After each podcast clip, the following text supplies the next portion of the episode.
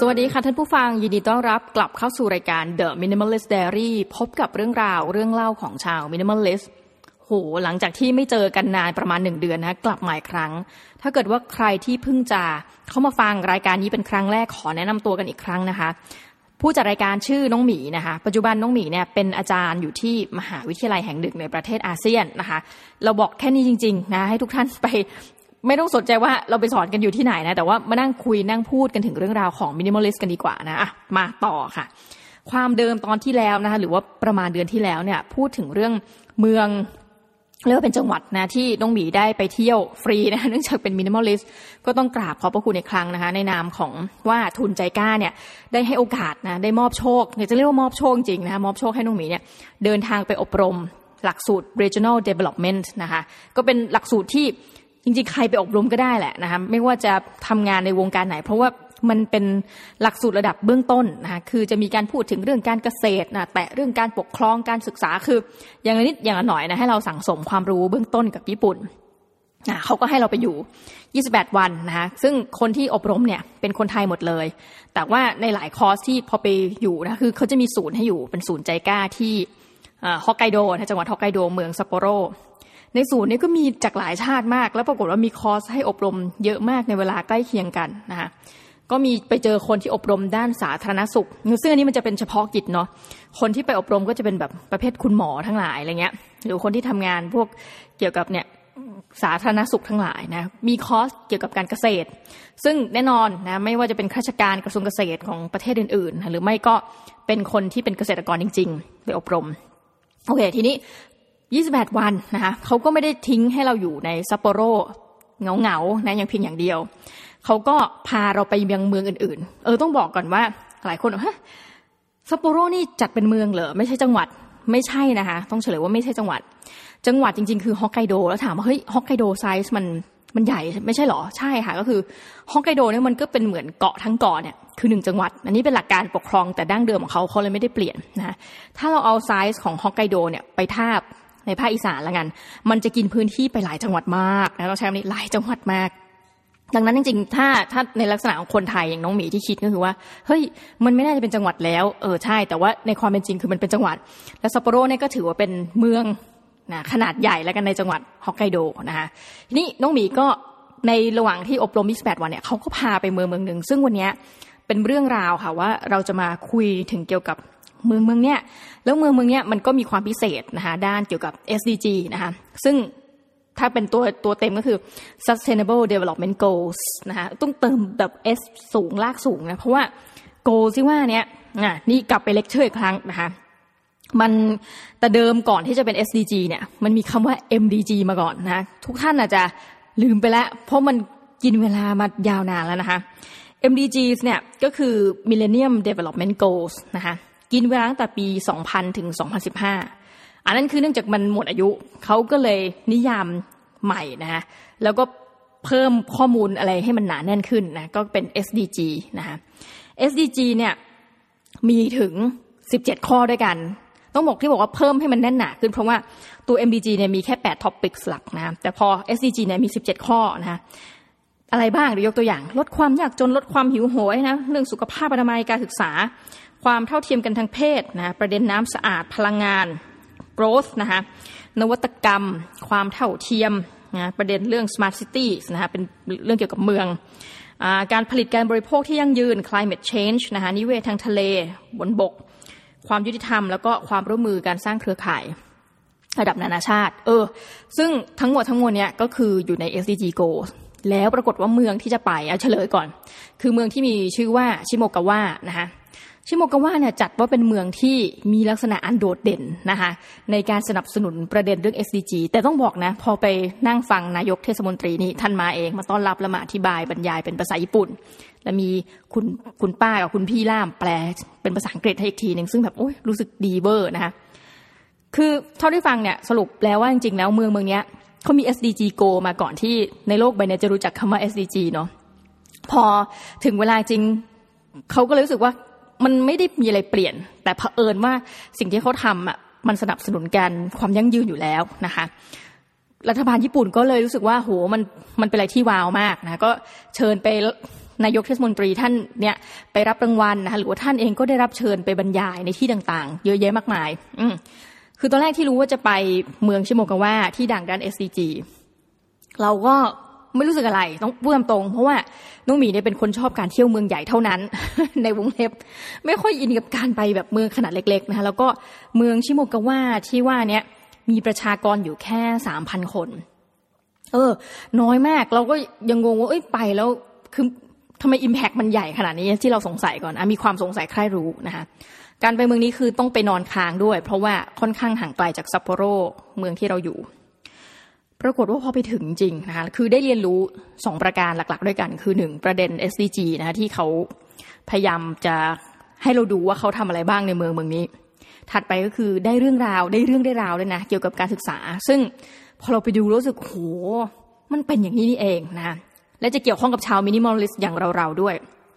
อะประการแรกไปเรื่อง SDG ก่อน ปรากฏว่าเมืองเมืองนี้นะคะ90%ครอบคลุมไปด้วยผืนผืนป่านะคะ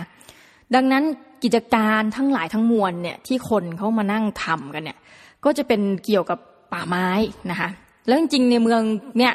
คือเนื่องจากฮอกไกโดเองเนี่ยถ้าเกิดท่านหลับตานึกถึงทำเลที่ตั้งมันอยู่ภาคภาคเหนือนะเนื้อสุดนะของคือคือทั้งเกาะเนี่ยมันคือรวมก็คือภาคเหนือนั่นแหละง่าย ๆ ของประเทศญี่ปุ่น ซึ่งมันก็จะหนาวนะคะพอถึงฤดูหนาวเนี่ยก็ป่าไม้ก็เรื่องโซนป่าไม้เนาะแต่พอฤดูหนาวเนี่ยก็จะมีกิจกรรมอะไรบางอย่าง ซึ่งกลายเป็นว่าเมืองเล็ก ๆ แห่งนี้นะคะสร้างนักกีฬาโอลิมปิกโอ้โหได้ลงได้เรียนนะนักกีฬาโอลิมปิกฤดูหนาว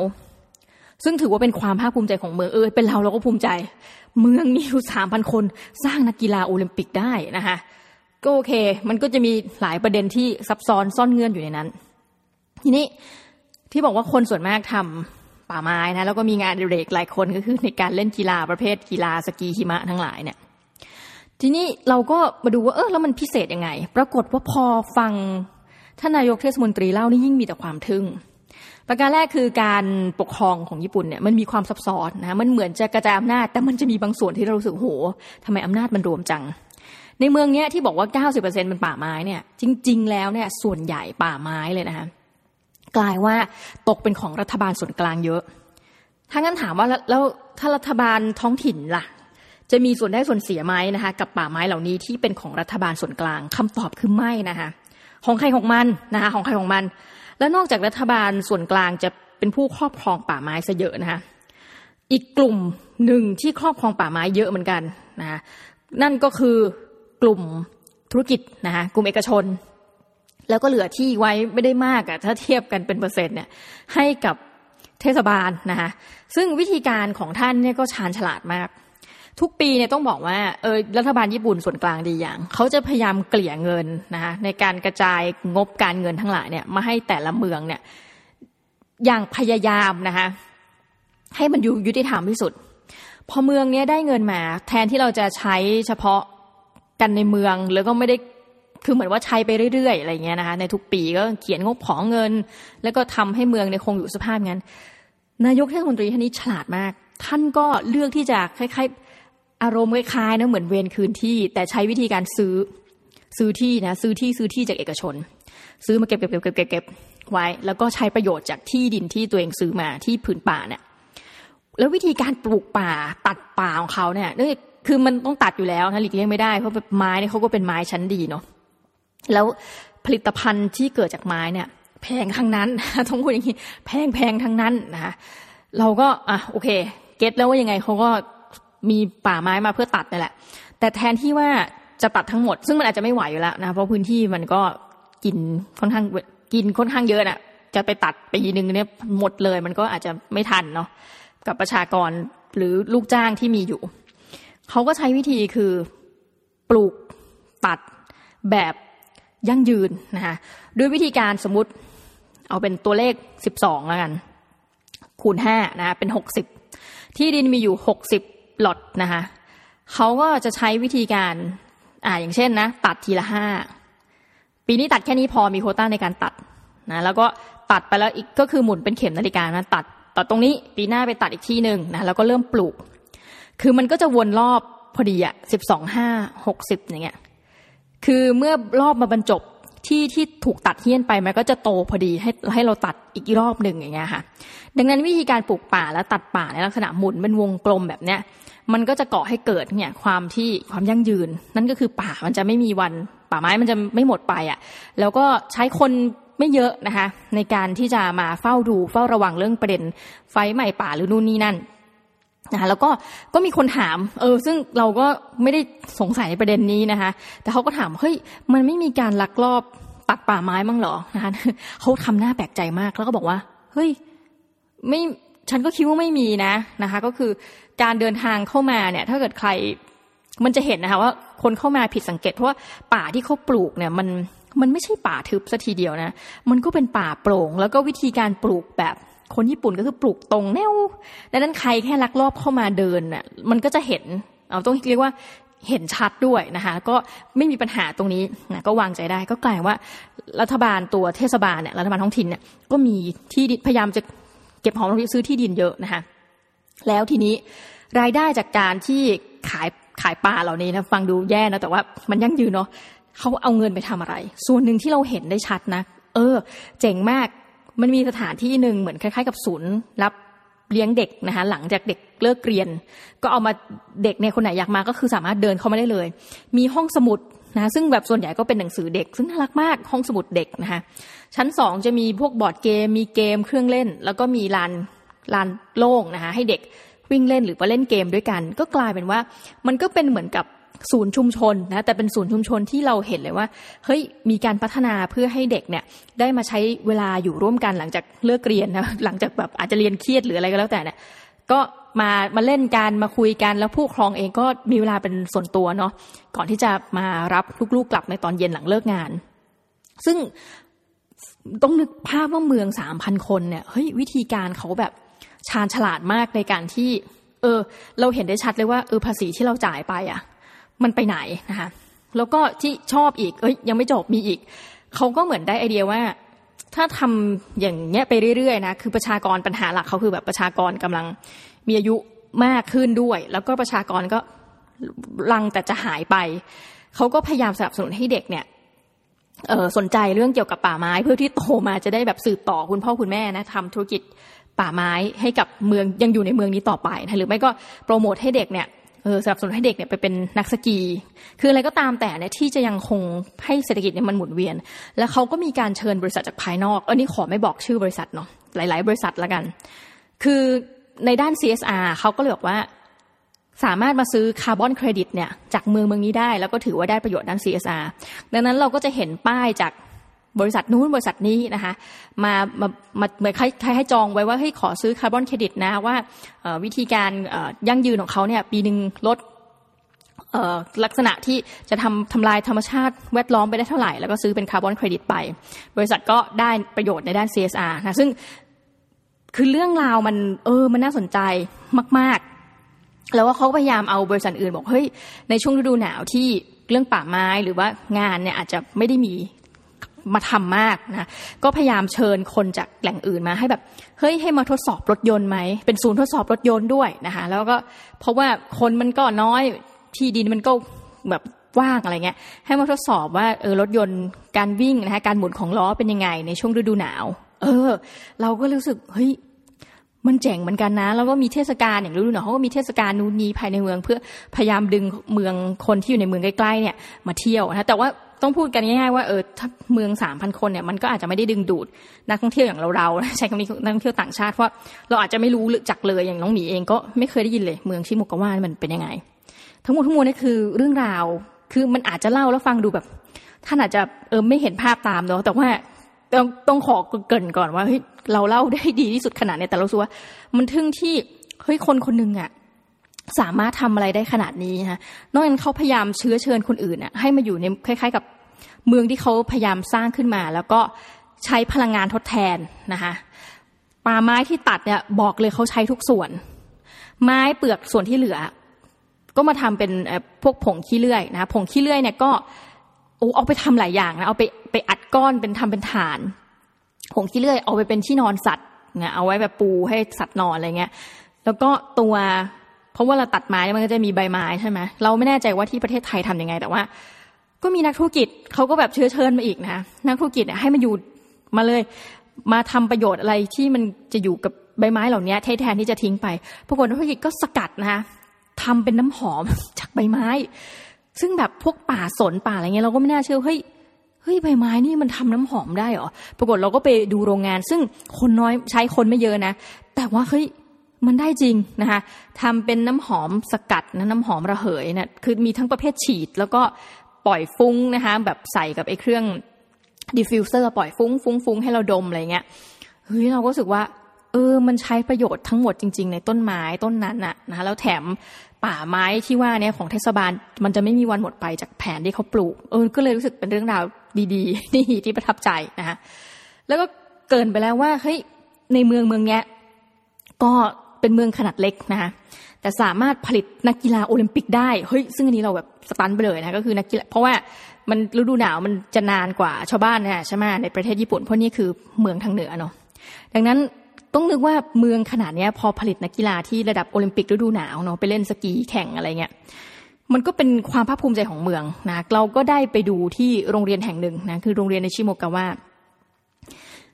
คือเด็กเนี่ยมีจำนวนน้อยเพราะทั้งเมืองอย่าลืมว่ามีแค่สามพันคนนะเด็กเนี่ยเป็น โรงเรียนที่ไปดูเนี่ยคือโรงเรียนประถม ปรากฏว่าเราก็ได้ไปกินอาหารเด็ก เออ คือไม่ไม่ได้ไปแย่งเด็กกินนะคะ จ่ายเงิน เฮ้ย ราคาถูกมื้อละสองร้อยเก้าสิบเจนเองนะ ก็ท่านก็ลองหารสามดูก็จะพบว่าเนี่ยคือราคาของอาหารกลางวัน ได้อาหารก็คือเป็นปลาหนึ่งชิ้นนะคะ ก็แต่ปลาชิ้นใหญ่อยู่ ปลาผักนะคะผักนี่เติมได้ด้วยนะแต่ว่าต้องมีคือไม่ชอบกินผักก็แบบเออเออกินกินปลากินข้าวนะคะ แล้วก็มีซุป ไงและมีนมเครื่องดื่มก็คือเป็นนมเป็นกล่องแถมให้ ไม่แถมนี่คือมากับมือเขาแล้วก็เรากินเหมือนถาดหลุมแบบ แต่เป็นถาดหลุมที่ดูดีนะคะคือเด็กญี่ปุ่นกินไงเราก็กินอย่างนั้น พอกินเสร็จเนี่ย แทนที่เราจะก็เทขยะรวมๆกันอะไรอย่างนี้เนาะปรากฏว่าเราก็คือต้องมีจุดนะเทเทขยะเปียกนะคะแล้วกล่องนมเนี่ย ไม่ได้โยนทิ้งเออสมัยเด็กๆเนี่ยเราก็ถูกบังคับให้กินนมเหมือนกัน จำได้มีเพื่อนจอมแสบนะตอนเด็กๆประถมเนี่ย กินนมแล้วแบบไม่ยอมไม่ยอมกินนม คือเราเลือกรสไม่ได้บางวันเป็นรสเปรี้ยวเลยแล้วก็เข้าใจหลาย ๆ คนไม่อยากกิน เพื่อนเนี่ยก็โยนโยนกล่องนมเนี่ยขึ้นไปบนหลังคาโรงเรียนตอนหลังเหมือนแบบครูจับได้หรือไงไม่รู้ แต่เข้าใจว่าวิธีการนี้เด็กหลายโรงเรียนคงทำอะก็พอถูกบังคับก็ไม่ชอบ แต่โรงเรียนนี้ก็คืออะพอพอกินเสร็จแล้วเนี่ย ต้องมีกรรมวิธีคือเราต้องล้างกล่องนมที่เรากิน คือ พับให้พับให้แบนอะเนาะแล้วก็ล้างกล่องนมไม่สะอาดเพราะเดี๋ยวนมมันจะบูดแล้วก็เอาซ้อนๆกล่องนมซ้อนๆไว้ ถามว่าทำเพื่ออะไรใช่ไหมคะก็รีไซเคิลทั้งหมดอ่าเศษอาหารคือคนญี่ปุ่นเนี่ยเออน้องหมีเคยมีลูกศิษย์เนี่ยเป็นคนญี่ปุ่นเขาก็จะกินอาหารเวลาเราไปเลี้ยงข้าวเขาจะกินเรียบเลยถามเอ๊ะทำไมหนูกินเรียบเพราะเอาก็คนญี่ปุ่นก็ถูกสอนแบบนี้นะคะกินก็คือ มันเป็นประเทศที่มีอัตราการที่ ต้องพึ่งพิงวัตถุดิบจากต่างประเทศเยอะ ดังนั้นมีอะไรที่เราให้กินตรงเนี้ยควรจะกินให้หมดนะหนูก็เลยกินหมดค่ะเนี่ยนักศึกษาญี่ปุ่น เราก็จะรู้พฤติกรรมแต่ว่าวันนั้นไปเนี่ยก็น้องมีเองก็กินเหลือเนี่ยยังผักเผือกอะไรเงี้ยพยายามจะยัดเยียดคือใจดีให้คนอื่นกินเราก็ไม่มีใครยอมกินต่อจากเราเนาะเราก็อะมีก็มีคือนั่นคือขยะเปียกนะเขาก็ก็เก็บแยกไว้เออแต่ประทับใจเรื่องกล่องลมมาก แล้วปรากฏนี่คือโรงเรียนประถมเนาะไม่มีขยะสักชิ้นโอ้โหพื้นนี่แบบ โล่งลึงดีมาก คือเฮ้ยขยะคือเราพยายามตามหาขยะไม่มีนี่คือโรงเรียนประถมนะเนี่ยเด็กก็คือมีระเบียบวินัยมากๆนะแล้วก็เราก็เห็นกล่อง ปรากฏโรงเรียนเขาก็สะสมเหมือนกัน เช่น ใครกินแบบสมมตินะทางบ้านมีให้กินคือพวกเครื่องดื่มกระป๋องเนี่ยมันเป็นงานถนัดของคนญี่ปุ่นอยู่แล้วเนาะที่มีร้านตู้ขายกดขายน้ำกระป๋องประเภท หลากหลายประเภทเนี่ย ปรากฏก็คือไอ้ตัวฝากระป๋องอะค่ะ โรงเรียนก็มีกล่องรับบริจาคแล้วคือตั้งในจุดที่แบบเดินเข้ามาในโรงเรียนเนี่ยจะเห็นเลย แล้วก็แบบเป็นเขียนเป็นตัวการ์ตูนว่าแบบเออมาทิ้งที่นี่นะ คือที่แปลเองทิ้งที่นี่นะอะไรเงี้ยเราจะรวบรวมไปให้กับเพื่อนผู้พิการของเราอย่างเงี้ยซึ่งก็ในนั้นก็มันไม่ใช่มีแค่ชิ้นสองชิ้นเนอะมันก็มีแบบเป็นหลายร้อยชิ้นนะก็แบบเด็ก ๆ ก็คือช่วยกันสะสมจริงๆทีนี้เราก็สงสัยว่าทำไมโรงเรียนเขาดูสะอาดจัง ปรากฏว่าพอเที่ยงปุ๊บทุกเที่ยงนะคะ เด็กจะต้องทำเวรแล้วก็ มีการแบ่งกันทำเวรสมมติวันนี้เป็นเวรของเพื่อนสักสี่ห้าคนพอเที่ยงออดปุ๊บนะเด็กวิ่งผลักโต๊ะไป ให้โต๊ะเนี่ยไปอยู่ฝั่งหนึ่งคือคือเวลาเขาทำอะไรเขาก็เป็นระเบียบเนาะคือเรานึกถึงว่าตอนเราทำเวรตอนเด็กๆอะเราจะไม่มีการมาผลักโต๊ะเพราะว่าโอ๊ยมันหนักอย่างนี้โต๊ะไม้แต่เด็กพวกนี้คือแบบทำด้วยความขยันขันแข็ง ผลักโต๊ะเก้าอี้ไปอยู่ฝั่งหนึ่งให้เป็นระเบียบรวมกัน แล้วตัวเองก็ทำความสะอาดฝั่งนี้นะคะ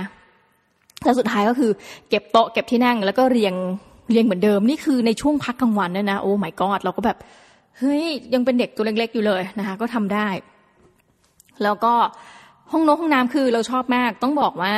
โรงเรียนหลายแห่งแล้วกัน เวลาทำห้องน้ำเนี่ยทำไซส์ผู้ใหญ่เนาะหรือเล่นในหลายกรณีก็เล่นทำไซส์ผู้ใหญ่นุ่มไปดูห้องสมุดของเมืองนะ ห้องสมุดเมืองสำหรับเด็กอะห้องน้ำก็เป็นห้องเด็กอะ คือเหมือนผู้ใหญ่เข้าไม่ได้เลย กระทั่งแบบประตูที่เข้ามันจะเตี้ยอะไรเงี้ยเราต้องก้มหัวเข้าไปอะลักษณะนี้เหมือนกันอ่างล้างมืออะไรเงี้ย ก็คือจะเป็นแบบกดต่ำหมดสำหรับเด็กนะคะเฮ้ยซึ่งเรารู้สึกแบบ คือเก็ตแล้วว่าเฮ้ยเราเป็นเด็กเราคงวิธีการเนาะมันสอนให้เขาเรียกหนึ่งคือความใส่ใจในการสร้างอาคารความใส่ใจนะความสะอาด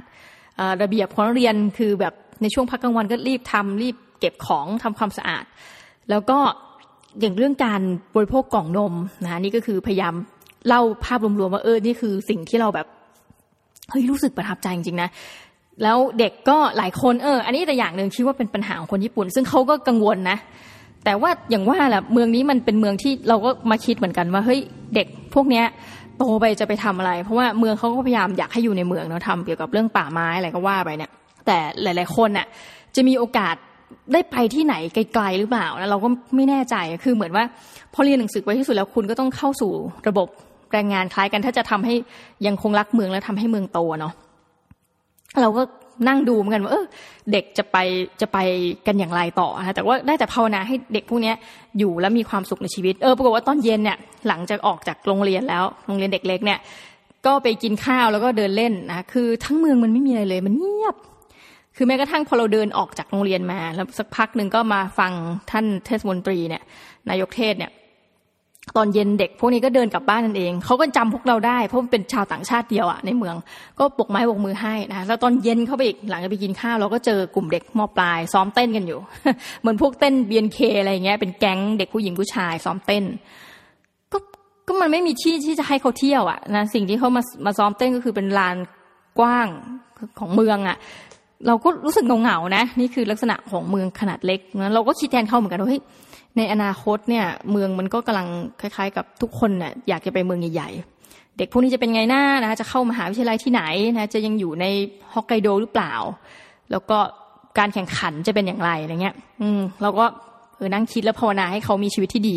แต่ว่าตอนที่ไปโรงยิมอะไรเงี้ย ครูก็มีชี้ไปที่เด็กคนหนึ่งแล้วบอกเนี่ยเด็กคนนี้ต่อไปอะเขาจะต้องได้เป็นนักกีฬาโอลิมปิกแน่นอนเพราะเขาเก่งมากซึ่งเราอะตอนที่ครูเขาพูดเนี่ย ครูพูดด้วยเสียงแห่งความภาคภูมิใจมาก คือเราไม่แน่ใจว่าอย่างครูคนไทยเนี่ย มีในกรณีนี้ไหมที่แบบเออเรารู้สึกว่าเด็กอะก็มีความเขาเรียกมุ่งมั่นนพอครูชมปุ๊บต่อหน้าเราซึ่งเป็นชาวต่างชาติกันหลาย ๆ คนเนี่ย เด็กก็มุ่งมั่นและยิ้มเนี่ยเราก็รู้สึกแบบ เออวันหนึ่งเราคงเห็นเขาจริง ๆอะ่ะคือบางทีการพูดว่าจะไปกีฬาโอลิมปิกเนี่ยมันดูเป็นฝันใหญ่มากสำหรับการพูดกับเด็กเจ็ดขวบคนหนึ่งอะไรเงี้ย แต่ในความรู้สึกเราคือเฮ้ยเมื่อผู้ใหญ่เขาเขาวางใจแล้วอะ่ะเขาดูแล้วว่า แล้วในโรงเรียนของเราอะก็มีนักกีฬาจริงเออโปรนักกีฬาโอลิมปิกที่อยู่ในเมืองชิมุกว่าก็เคยจบจากโรงเรียนจริง ๆ คือมันมีความฝันที่เห็นตัวอย่างแล้วเป็นไปได้ เออ เราก็รู้สึกว่า เนี่ยนั้นนึกนึกถึงตัวเองเหมือนกันว่าเฮ้ยถ้าในโรงเรียนเราเนี่ย จริงสมัยที่น้องหมีเรียนมัธยมเนี่ย มีรุ่นเดียวกันนะคะคือจะเรียกว่าเพื่อนไม่ได้เพราะไม่เคยคุยกันโรงเรียนเป็นโรงเรียนขนาดใหญ่เนาะเพื่อนของน้องหมีเนี่ยรุ่นเดียวกันเนี่ยเขาเป็นนักกีฬาว่ายน้ำระดับซีเกม ก็ได้เหรียญได้อะไรมาเนาะแต่ว่าเราก็จะเห็นเขาเนี่ยตอนไปรับรางวัล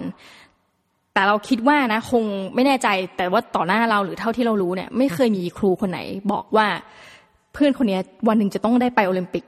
เออแต่ว่าครูคนนี้กลับบอกเด็กญี่ปุ่นคนนี้ว่า วันหนึ่งเขาจะต้องได้ไปโอลิมปิก ซึ่งการฝันใหญ่แบบนี้เป็นสิ่งที่เรารู้สึกว่ามันทำให้เด็กอะมีความพยายามเป็นอย่างยิ่ง คือเรามองทะลุจอไปแล้วนะคะพวกอะไรนะเอเชียนเกมอะไรเงี้ย เรารู้สึกว่า เออจริง ๆ มันก็ดีนะ แต่ว่าพอเรามีใครสักคนบอกว่าวันหนึ่งเราจะได้ออสการ์หรือว่าใครสักคนบอกว่าวันหนึ่งเราจะแบบน่าจะได้โนเบลไพรส์เนี่ยมันทำให้เรา มีความพยายามขึ้นอีกเยอะ นี่พูดพูดตามจริงนะ เพราะว่าส่วนตัวเนี่ยน้องหมีเคยมีครูคนหนึ่งเออที่พูดแล้วก็เหมือนกลายว่าพูดเรื่องการศึกษาก็นึกถึงครูคนหนึ่งที่สร้างเราให้เป็นเราแบบเนี้ยนะคือตอนเด็กๆเนี่ยเป็นคนขี้อาย แล้วเวลาพูดหน้าห้องเนี่ยจะขาสั่นขาสั่นเลยนะคะเพราะว่าอยู่ในโรงเรียนที่แบบมีความเข้มงวดมาก แล้วพอโตขึ้นขึ้นมัธยมเนี่ย ก็คุณครูคนหนึ่งเขาก็เอาเราไปฝึกฝึกแข่ง เราก็จำได้ว่าการแข่งขันเนี้ย ถ้าเกิดเป็นเวทีแรกในชีวิตเลย ต้องได้ที่หนึ่งเท่านั้นถึงจะได้ถ้วยนะคะถ้าได้ที่สองสามสี่อะไรเงี้ย ก็จะได้เงินแหละ แต่ว่าถ้วยไม่ได้นุ้มีก็จำได้ว่า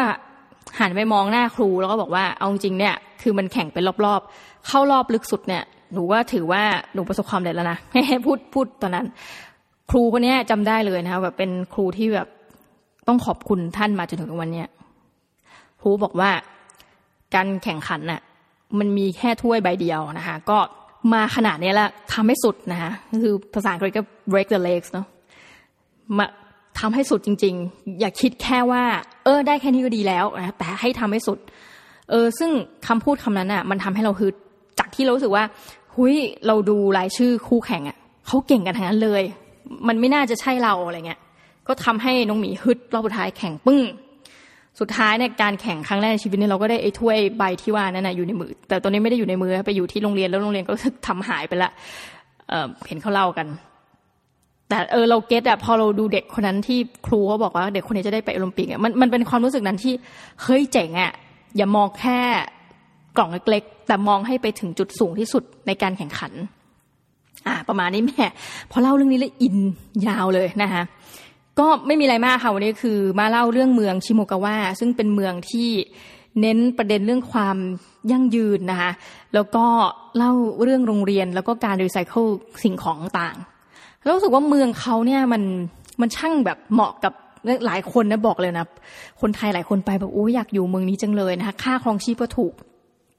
แล้วเราก็ไปแบบ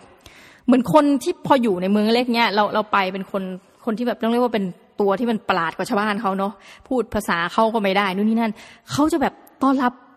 เราอย่างดีอะด้วยความที่เราโกะกังกันอะไรเงี้ยเขาก็จะพยายามแบบมีความอดทนในการช่วยเหลือที่พยายามอธิบายคุยกันด้วยภาษามือว่าไอเนี้ยมันคืออะไรนะแล้วผลว่าเฮ้ยเมืองเมืองนี้ มีสิ่งหนึ่งที่อร่อยมากนะคะ ก็คือหมูหมูย่างนะคะพอดีไม่กินเนื้อโอ้โหแบบหมูย่างอร่อยขั้นสุดนะ กินจนจะเป็นลมไปเลย แล้วก็ทุกวันนี้ถ้าบอกว่าคิดถึงอะไรเนี่ย ในญี่ปุ่นเนี่ยที่กินมาแล้วอร่อยที่สุดต้องบอกว่าร้านหมูย่างร้านนั้นในเมืองชิโมกาวะซึ่งมีคนอยู่ราวสามพันคนนะคะพยายามจะบอกเพื่อนคนไทยว่าเฮ้ยไปขอลูกเขาเป็นไปแต่งงานลูกเขาเร็วนะคะเราจะได้ไปเป็นเคยชิโมกาวะนะคะแล้วก็ให้เพื่อนแบบมีอะไรก็ชวนพวกเราไปกินกันอีกทีหนึ่งทีนี้ชาตินี้ก็ไม่รู้ว่าจะได้ไปเมืองนี้หรือเปล่า แต่ว่าท่านก็วันนี้ถือว่าต้องมีความมาเล่าเมืองเมืองนี้ด้วยใจ อันเคารพยิ่งนะต่อนายกเทศมนตรีเมืองและเนี่ยมันทำให้เราเห็นว่าเฮ้ยคนท้องถิ่นนะเลือกคนท้องถิ่นด้วยกันมาปกครอง เมืองเดี๋ยวใช้คำว่าปกครองมันดูแบบเป็นแบบคนละมีมีระดับชั้นเนาะแต่มาดูแลเมืองที่รักยิ่งเนี่ยแล้วมันมันเกิดจาก เขาเรียกว่าความร่วมมือร่วมใจแล้วกันคนทั้งเมืองรู้จักกันหมดนะคะรู้ว่าวันหนึ่งเนี่ยครูรู้จักเด็กหมดเนี่ยพยายามพุชเด็กให้แบบไปให้ไกลที่สุดเท่าที่เด็กคนหนึ่งเนี่ยจะทำได้นะคะแล้วก็ทำยังไงก็ตามเนี่ยให้สำนึกรักบ้านเกิดเฮ้ยมันconcept เนี้ยมันวนเวียนอยู่ในเมืองเนี้ยตั้งแต่ออกมาแล้วก็หลายคนบอกเลยว่าตั้งแต่ที่ที่ไปมาเนี่ยที่เขาพาไปเนี่ยสิ่งที่ประทับใจที่สุดก็คือเมืองชิโมกาวะนะคะสำหรับวันนี้อะ จบแล้วคร่าวๆนะคะน้องหมีก็ต้องขอลาไปก่อนนะแล้วก็คาดหวังว่าจะมาพบกับทุกท่านใหม่เร็วๆนี้นะคะ และจะเป็นเรื่องราวดีๆ อะไรเนี่ยเดี๋ยวจะมาเล่าให้ฟังคราวหน้าสำหรับวันนี้ต้องขอลาไปก่อนค่ะ สวัสดีค่ะ